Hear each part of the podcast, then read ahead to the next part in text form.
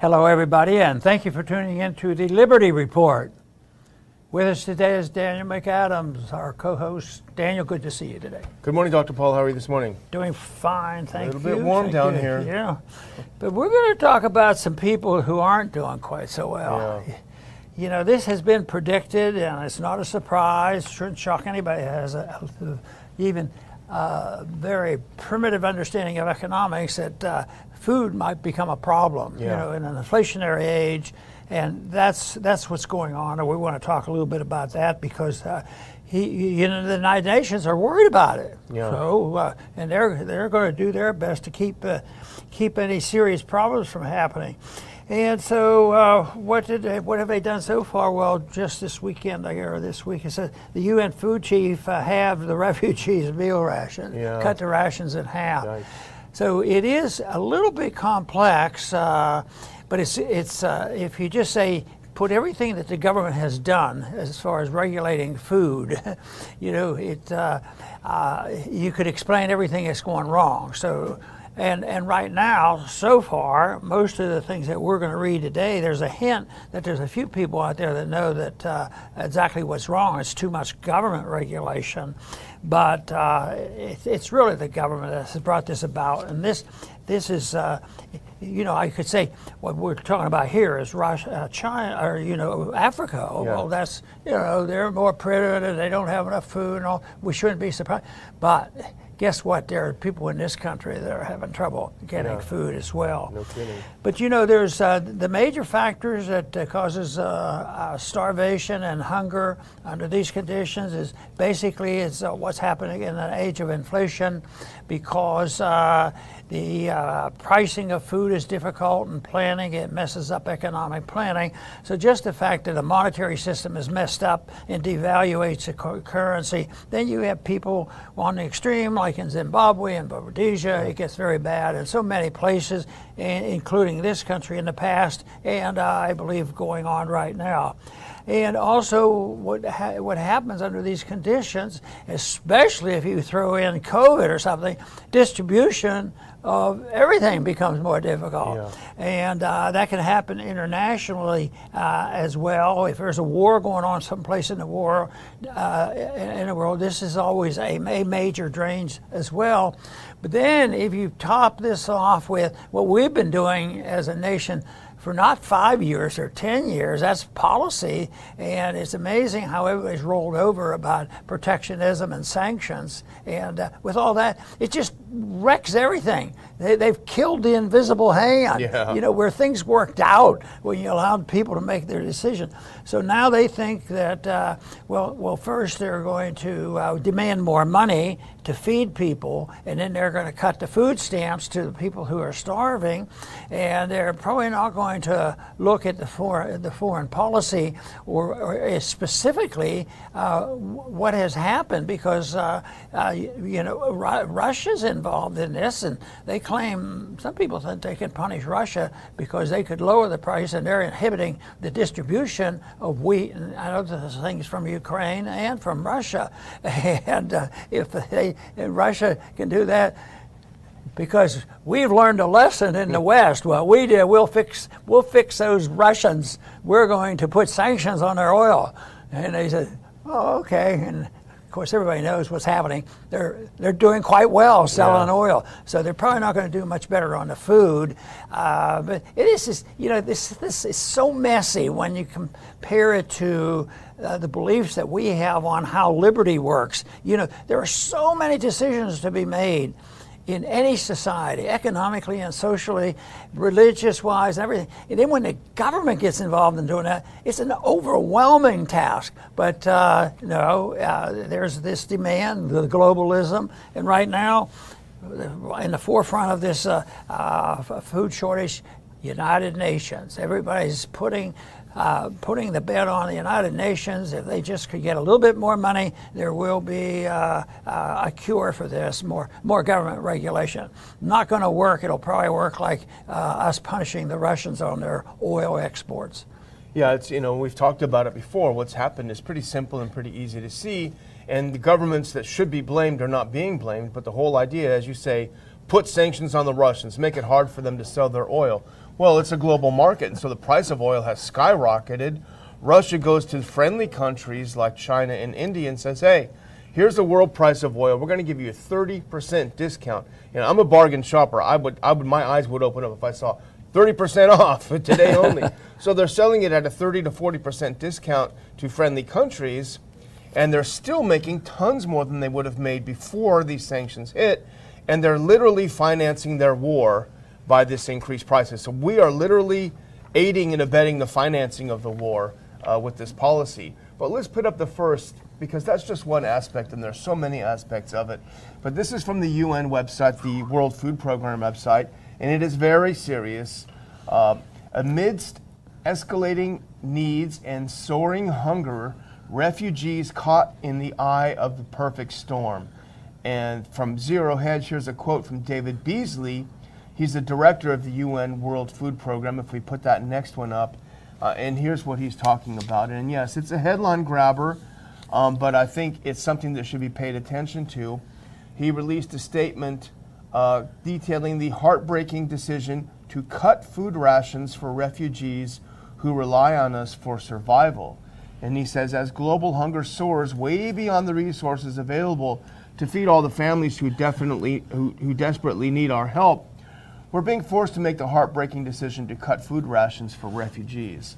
Uh, and of course, some of this, as you suggest, Dr. Paul, may be a ploy for money, uh, you know, and that, that is some of it. But we've been watching the warnings for weeks now that all of these sanctions, all of these actions, plus a lot of other things that we'll talk about today, they're all going to gather together and they're going to hit the poorest and the most vulnerable first and worst. And now we're finally starting to see it. That's right. And, you know, this type of uh, problem is very complex, but it's not new. And I was just thinking of the times when it got the major attention and, and, and found a spot in history on it. There, there was something what happened a long time ago. Most people have read about this in history. That uh, there was a promise of bread and circuses, and you could have it. And finally, it ended an empire. You know, it was so so bad that you could all the luxuries of, that you want of the infl- an inflated uh, society, and uh, also uh, you could have a lot of fun. You know, sit around and go to the circuses. Uh-huh. But uh, but then there are some other ones uh, that have uh, occurred uh, in the 60s. The saying always was, and then especially you know after Johnson got in, he says, "We can have guns and butter." We don't have to cut back. Yeah. That was all through the 60s. That brought down the dollar. The dollar had to be declared bankrupt in 1971 and a massive inflation of the 70s. And right now we're in the midst, uh, it's a little more complex because it's more complicated. But right now, what are we talking about? We're talking about food. Oh, they're coming up short of food. And yet everybody wants tanks, you know, yeah. food and tanks and weaponry, you know, and uh, there will be some people making some money off that. And it might be, uh, you, you, know, I, I, I made a suggestion to you, Daniel, and you didn't take me up on it, but I thought it was a great thing. If these people need to make so much profit on weapons, why don't we have this law that says, yeah, you can buy the weapons, but you're not allowed to have, have any bullets yeah, or something? That's a good but, idea. Uh, that's not the case, and, and that's it's that uh, type of policy around the world, and the United Nations being in. But the United Nations and the I see the United Nations and NATO and all this globalism all one and the same, and uh, that's that's uh, that's been been around. They've, they're the ones who got us into this trouble. So how are they going to expect the UN to solve this problem? How are we going to expect NATO to figure this out? And uh, how are we going to, uh, uh, you, you, know, take the bullets away from the uh, yeah. military-industrial complex? Well, let's put on this next clip because we want to talk a little bit about causes because there are plenty, and it's easy to point the finger at one thing, but I think that's insufficient. And this is from the FT Financial Times of last month. It says, African Union warns of collateral impact as EU's Russia sanctions hit food supply. So again, this is a warning about a month ago, and we've seen many of them.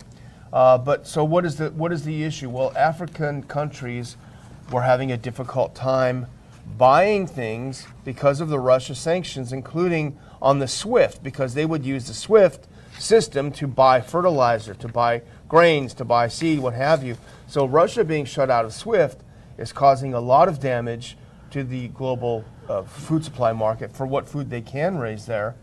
Um, but it's not, again, as you say, Dr. Paul, we can't just blame the sanctions, although they're a big part of it. But if you look at what we're having, we had just had two years of COVID, uh, you know, and all of those lockdowns and shutdowns drastically and desperately affected the food supply, the supply chain, you know, everything from A to Z, even though Biden wants us to believe that it's Putin's price hike. No, it's something that's not even just his fault because Trump and a lot of the world leaders went along with it. But you also have, because of the war, you have less area planted, and Russia and Ukraine are the biggest exporters of grain in the world. So you have less area planted because it's all being blown up. You have less workers to do the planning uh, because uh, they're all getting blown up themselves. And you have um, the sanctions on fuel, fertilizer. You know, the biggest producers of fertilizer are also Russia and Ukraine. You can't buy it from Russia now. So there's a lot of factors. And again, I think really the perfect storm is a good way to describe it. So the sad reality is that millions of people are probably going to at least be hungry or die because of this. Yes, you know, uh, you're not allowed to mention this because it, it's so controversial, or at least people think it's unpatriotic.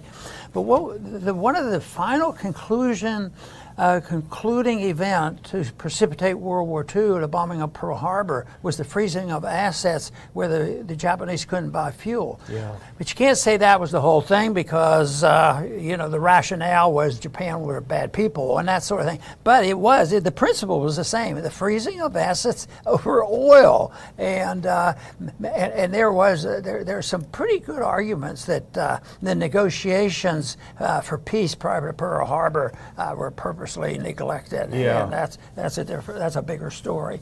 But uh, but anyway. I think that uh, also there's a lot of other people that want to get involved in this, uh, and they, that is the, the people who want to take advantage of this mess. Oh, the yeah. Greenies think this is a great deal. Yeah, yeah You yeah. know, uh, the, the, the, more chaos and the more problem it is, uh, the better chance they have to, you know, getting people out of their cars. And then they wonder why there's going to be shortages and all if if there's no hydrocarbons. That that whole thing uh, it has fallen into the hands of the greenies. But I think I don't think they're going to get away with it, it because it, it just seems so bizarre that uh, that they won't be caught, and they are getting caught more often now. You know, the far left, and maybe maybe they won't be able to uh, capitalize on this. And uh, but but but the whole suggestion, uh, see, they don't back away from it. They say inflation is actually need it. Yeah. If you if we have it, this open this uh, provides the opportunity for us to do the right thing, and you know, and and that is save the world. Let them die of food shortages, but in the meantime, we're going to make sure that they uh, they don't die of uh, CO two. Yeah. This the incredible, incredible arrogance and cruelty of the elites, you know, across across the globe. And here's an example. This is from Newsweek recently. Uh, and then we'll go to what you, you, you, mentioned here. But if we put that next one up, so Africa, was, we have established as starving. Here's just a couple weeks ago. U.S. warns starving African nations to not buy grain stolen by Russia. so here they are. They're down there in Africa. They are literally starving. And the U.S. says, hey, we got sanctions on that grain. You better not try to buy that and circumvent these sanctions. So that shows the unbelievable cynicism and cruelty, which is exasperated uh, by uh, uh, by this story you mentioned. If you can put it on the next one, sorry. Um, the, the elites again. CNN analyst suggests inflation is needed to achieve the green agenda, and this is a uh, a host they had on CNN, Rana Foroohar, I think that's how you pronounce the name, from CNN, who came on. She said, "This is a great thing. This is going to be a revolution. The green is coming in. Energy, green energy." Right. right?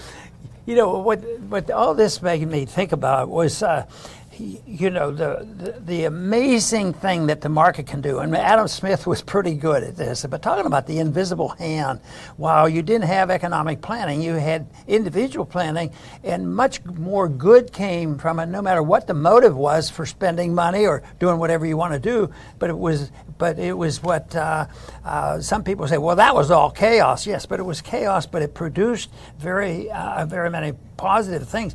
So back then, uh, what he was talking talking about was not saying, well, what we need is ESG. We need these investment in these companies that care about the environment and care about social reforms and, and care about uh, corporate government uh, governance, and uh, they, that's what they argue for.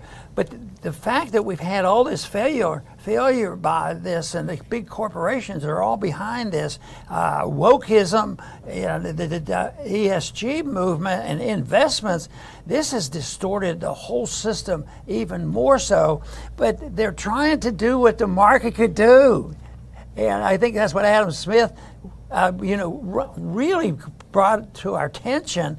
But no, they're going to do it. But we're going to do more and more of this, and you just demonstrate how, how dumb it gets. Yeah. You know, uh, how are they going to help the poor people? Well, we'll go and put do ABC, and it makes all the problems worse. It's dumb, but it's also cruel and evil. You know, it really is. And here's Rana Foroohar. I believe that's how you pronounce it. Here she is on CNN. She's actually praised. People in Africa are starving. You know, it's, it's, it's a good idea. I'm sure Rana has not missed a meal, and she's probably not out eating bugs either. But here's what she had to say. This is something I think, unfortunately, no politician, particularly the Democrats right now, in advance of midterms or a presidential election, wants to, to land on, which is some of the transitions to a kinder, gentler, I believe more stable, and ultimately more resilient economy are going to be inflationary in the short to medium term. What's the cost of something if you have to actually have a real price on carbon? And then you have to tally how much it costs to tote it over tens of thousands of miles from the South China Seas.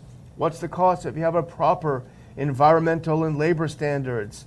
This is the conversion happening right now. And once you start pricing all these costs in and you really start thinking about the economy in a different way, yeah, it certainly is inflationary. That is spoken from someone who again has not known any hardship. You can obviously tell through the way she talks. But the irony of this whole thing is, I'm sure you saw this, Dr. Paul. Germany and the Netherlands have announced they're going back to coal, right? So they shut the whole thing down for green, for Russia to do all this, and then say, oh my gosh. What will the greenies say about this? Huh? Coal, bring back coal. I'll tell you what, uh, there's somebody that's very famous in this country, uh, a, a, woman that was, uh, you know, head of the, uh, head of the, uh, uh, audit, uh, you know, the, the Fed, Fed yeah. and uh, now is the secretary, Treasury Secretary, and uh, she has a solution. and I'm sure you're going to agree with it. Let's put an oil cap. Let's get our friends to put an oil cap and punish the Russians. and, I mean, where where has she been? Yeah. You know, uh-huh. and she she's proposing that, and uh, and of course that's only going to make it much worse. Uh, and an- another statement that has come out with all this worldwide. This is a worldwide event that I'm thinking along those lines. But it's all it's all together now. You can't just say it's Africa or it's Ukraine or it's United States. It, it certainly is a world market. And uh, they said that. Uh, the, the real problems are just getting started. And that's been my argument. My argument is that we have just barely entered into the price inflation, price increases that reflects the monetary inflation of the past. I actually had dated back to, to 2000, uh, 2008. And so this, uh, the money's coming out of the woodwork. We were, we were creating money for a long time, and the people who were in office took credit. Oh, we don't even have 2% inflation, you know. At the, at the same time, that money is coming out now. You know, COVID and these other things has brought it out, and this has pushed up the price inflation.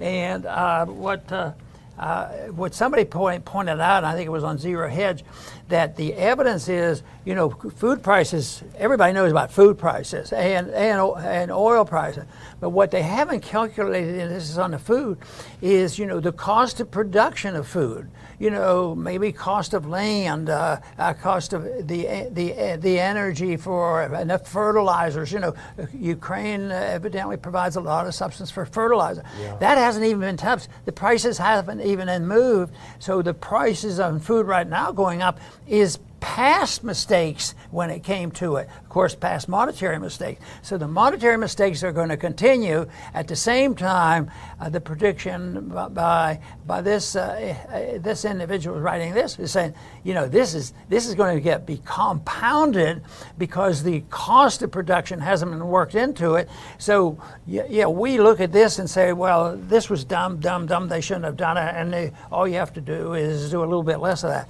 It's far from it. It is ingrained. It's uh, it's monolithic. It involves everything. And then you have this. Uh, th- th- then you have this group of people who are, are, are re- really the cultural Marxists, and they like chaos. They like wokeism yeah. and all this stuff. And uh, so, so yes, this is the reason why I think that we're in for some really bad times. But I'm also convinced that if our message get out, it's not our message; it's the message of liberty. When the message of liberty gets out, find out.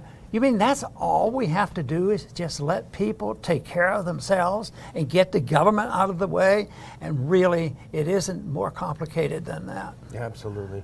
Well, I'm going to close out. If you think yeah. we're about done, I'm going to thank our viewers again for watching.